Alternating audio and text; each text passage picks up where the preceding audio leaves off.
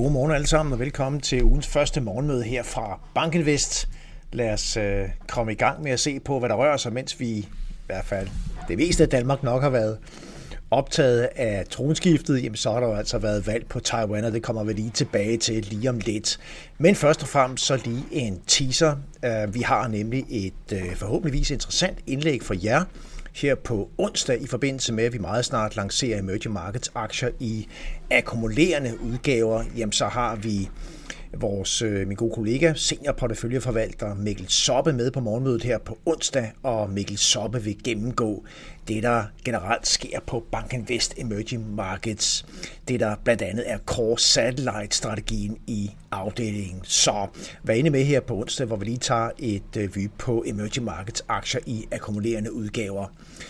Tilbage til de finansielle markeder. Det var ikke de helt store bevægelser i øh, fredags, i hvert fald ikke på de amerikanske markeder. Vi har det amerikanske S&P 500 indeks op med bare 0,1 procent. Og, øh, og indekset ligger jo altså her og, og bokser, bokser rundt op omkring den top, vi så tilbage i lige starten af 2022, inden at øh, bogstaveligt talt øh, helvede brød løs i Ukraine. Så, så vi er omkring den her top. Vi ligger 0,2 procent lavere end toppen tilbage den 3. januar 2022. Og så får vi se, om det amerikanske hovedindeks evner at bryde igennem det her niveau inden for de kommende uger. Det vil nok blandt andet afhænge af den regnskabssæson, som vi begynder at tage hul på. Helt generelt så øh, har vi jo ikke været vidne til de store kursændringer på de øh, store hovedindeks på aktiesiden her år til dato. Vi er egentlig bare op med 0,3 procent på det amerikanske indeks år til dato. Og hvis vi kigger på det europæiske tilsvarende Stock 600 indeks, som i øvrigt steg med 0,8 procent i fredags, ja, så er det indeks nede med 0,5 procent år til dato. Så virkelig ikke de store bevægelser. Kigger man på det samlede globale verdensindeks MSCI All Countries World, målt i danske kroner, så har vi altså skudt 2024 i gang med en stigning på 0,8 procent. Men noterer jeg, at øh, det danske OMX Copenhagen Cap Index, ja, det er faktisk op med 3,4 procent og ligger på andenpladsen år til dato efter Japan, som er steget med 6% år til dato. I bunden der har vi MSCI China. Kina var altså også et af de rigtig svage markeder sidste år. MSCI China er nede med 4,3% så der er stadigvæk et, et skeptisk syn på kinesiske aktier, og indtrykket er, at internationale investorer stadigvæk er i gang med at trække sig ud af kinesiske aktier, i hvert fald i øjeblikket. På rentesiden, øh, tre basispunkter ned på den 10-årige rente i USA i, øh, i fredags.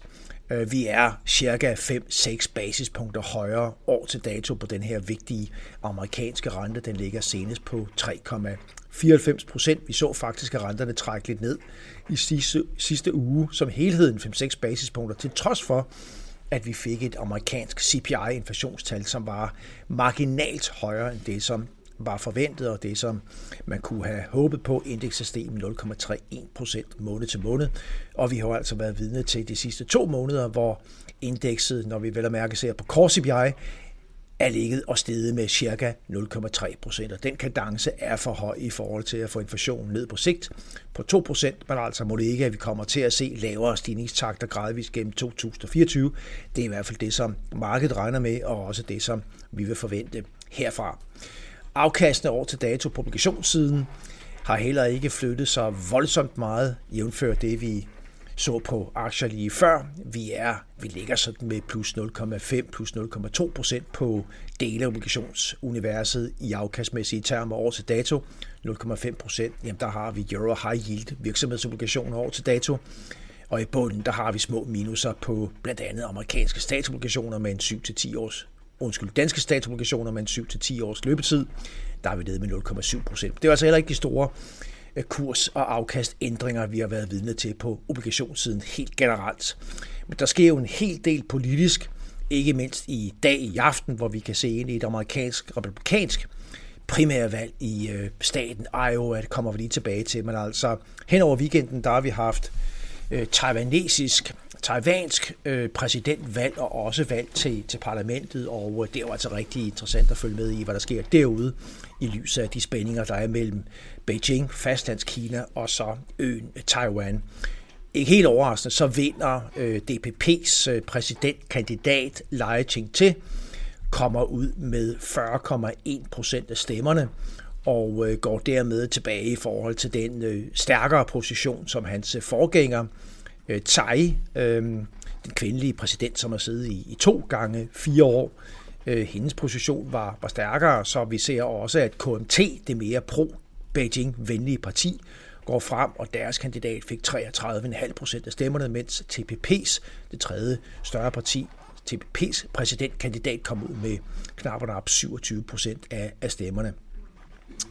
Men altså, det er i hvert fald øh, situationen, at øh, DPP og Leje øh, tager øh, stikket hjem og, øh, og viderefører dermed den sådan ordnet set uafhængighedslinje, øh, demokratiske linje, som, øh, som, som vi har set øh, igennem, igennem flere år. Men det man også kan, igennem en overrække, men det man også kan notere sig, det er, at øh, der også var valg til øh, parlamentet, og øh, her ser vi altså, at DPP går sådan ret tydeligt tilbage, sidder tilbage med 51 pladser i, øh, i parlamentet, og der har vi faktisk en situation, hvor det mere pro-Beijing-venlige parti, KMT, øh, har en plads mere, nemlig øh, 52 øh, TPP, ligger bare nede på, på 8 pladser, øh, og bliver dermed en form for det, man kan kalde for en kingmaker øh, i den politik, som skal føres af parlamentet her i den kommende, øh, de kommende øh, fire år her.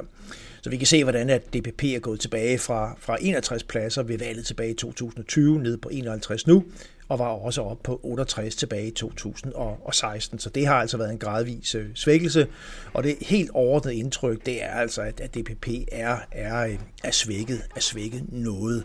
Og det har Beijing jo altså kunnet, lad os bare sige, udnytte til at proklamere, at øh, ja, DPP øh, fastholder præsidentposten, øh, men repræsenterer ikke det taiwanske folks øh, ønske og, og vilje om en fremtidig genforening. Men i hvert fald så er der nogen, der vurderer, at, at det her valg og svækkelsen af DPP er med til at tage brøden lidt af, at spændingerne på kort sigt. Behøver Beijing ikke at markere sig så, så voldsomt. Man har talt om risikoen for voldsomt optrappede militære øvelser, handelsblokader og andet øh, andre øh, modforanstaltninger mod den politiske udvikling i Taiwan fra Beijing side. Og vi kan også se, hvordan der er små øh, bevægelser på blandt andet det øh, taiwanske aktiemarked her til morgen. Så altså ikke de store dønninger på de finansielle markeder ud af Asien, og det er selvfølgelig øh, vigtigt at tage ad note. Og så har vi altså primærvalget i Iowa her i, i aften i USA. Det er et caucus øh, og, øh, og det er, det er også sådan en, en variant af, af valget, og, øh, men det handler altså om republikanernes præsidentkandidater, The Donald, han ligger altså i den grad i føretrøjen og har sådan ifølge de sidste cirka 10 øh, meningsmålinger, altså positioneret sig med ja, knap, mellem knap 50 op mod knap 60 procent af, øh, af stemmerne i Iowa. På andenpladsen ligger Nikki Haley og Ron DeSantis, som på ingen måde ser ud til at kunne true øh, en Donald Trump-valgsejr øh, her i Iowa. Vi får se, hvad der sker med de kommende øh, primære valg øh, som, øh, som jo altså kommer til at løbe af staben i de kommende uger og, og måneder. Og øh, ind i marts, der har vi det, der hedder Super Tuesday, og øh, herefter burde vi have en, en meget, meget klar republikansk øh, præsidentkandidat, øh, og øh, lad os se, om ikke det bliver Donald Trump. Han ligger jo altså foran Biden med cirka 2% point, og, øh, og det er øh, et, et forspring, som vi har været vidne til rimelig systematisk igennem af de sidste par måneder i hvert fald. Tilbage i første halvår 23 var Trump egentlig lidt bagefter Biden, men fra sommeren og, og udover, der har han faktisk fået et, øh, et lidt mere synligt øh, forspring. Men meget kan ske gennem 2024 frem til det endelige præsidentvalg den 5. Øh, november. Men det begynder i hvert fald, synes jeg, når man kigger hen over medielandskabet, og ser ud til, at øh, rigtig mange europæiske øh, politikere begynder at vågne op til de her mulige øh, realiteter, altså et, et radikalt amerikansk politisk skifte igen. Og så får vi se, hvad 2025 årene derefter kommer til at, at bringe. Den uge, vi har taget fat på, som altid masser af spændende data, og, og også de politiske begivenheder melder sig på, på oversigten her Øh, vi kan ikke tale om, at vi har sådan enkeltstående, meget, meget vigtige tal gennem ugen, men vi får bare en vift af nøgletal, som vi vil have fokus på. I dag blandt andet svensk inflation, industriproduktion ud af, euroområdet. Vi har jo set en klar svækkelse af industrien, i særligt Tyskland, men også i euroområdet som helhed. Og hvad sker der der? Sverige er et af de lande sammen med UK, der virkelig har haft svært ved at få inflationen ned, men nu er der altså forventninger om, at man begynder at kunne knække koden.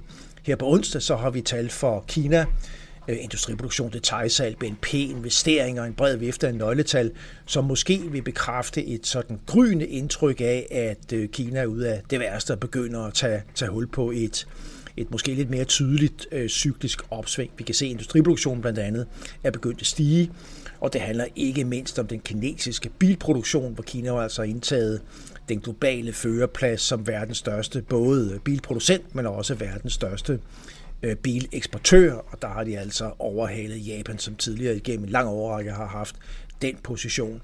Så får vi også regionale aktivitetstal fra USA, dels i form af Empire Manufacturing i morgen, Philadelphia Fed Business Outlook på, på torsdag, og så topper vi af med forbrugertilliden fra den amerikanske forbruger her på, på fredag. Så der er nok at tage fat på, og så har vi altså også taget hul på en regnskabssæson.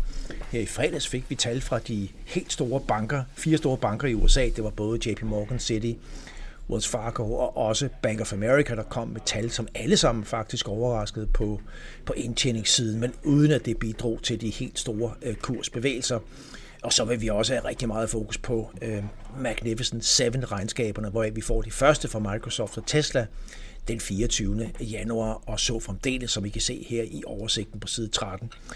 Her til morgen, der har vi små bevægelser. Bemærk, at vi har Martin Luther King Day i dag i USA, og det betyder altså lukkede markeder.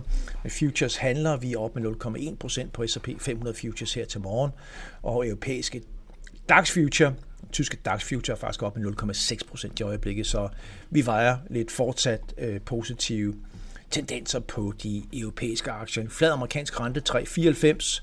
Som sagt, de her tal, europæisk industriproduktion og svensk CPI, og så Iowa-valget øh, her i, øh, i aften. Så masser at tage fat på. Med det skal I have tak for, at I var med her til morgen. I må have en god dag med kunder og på markedet.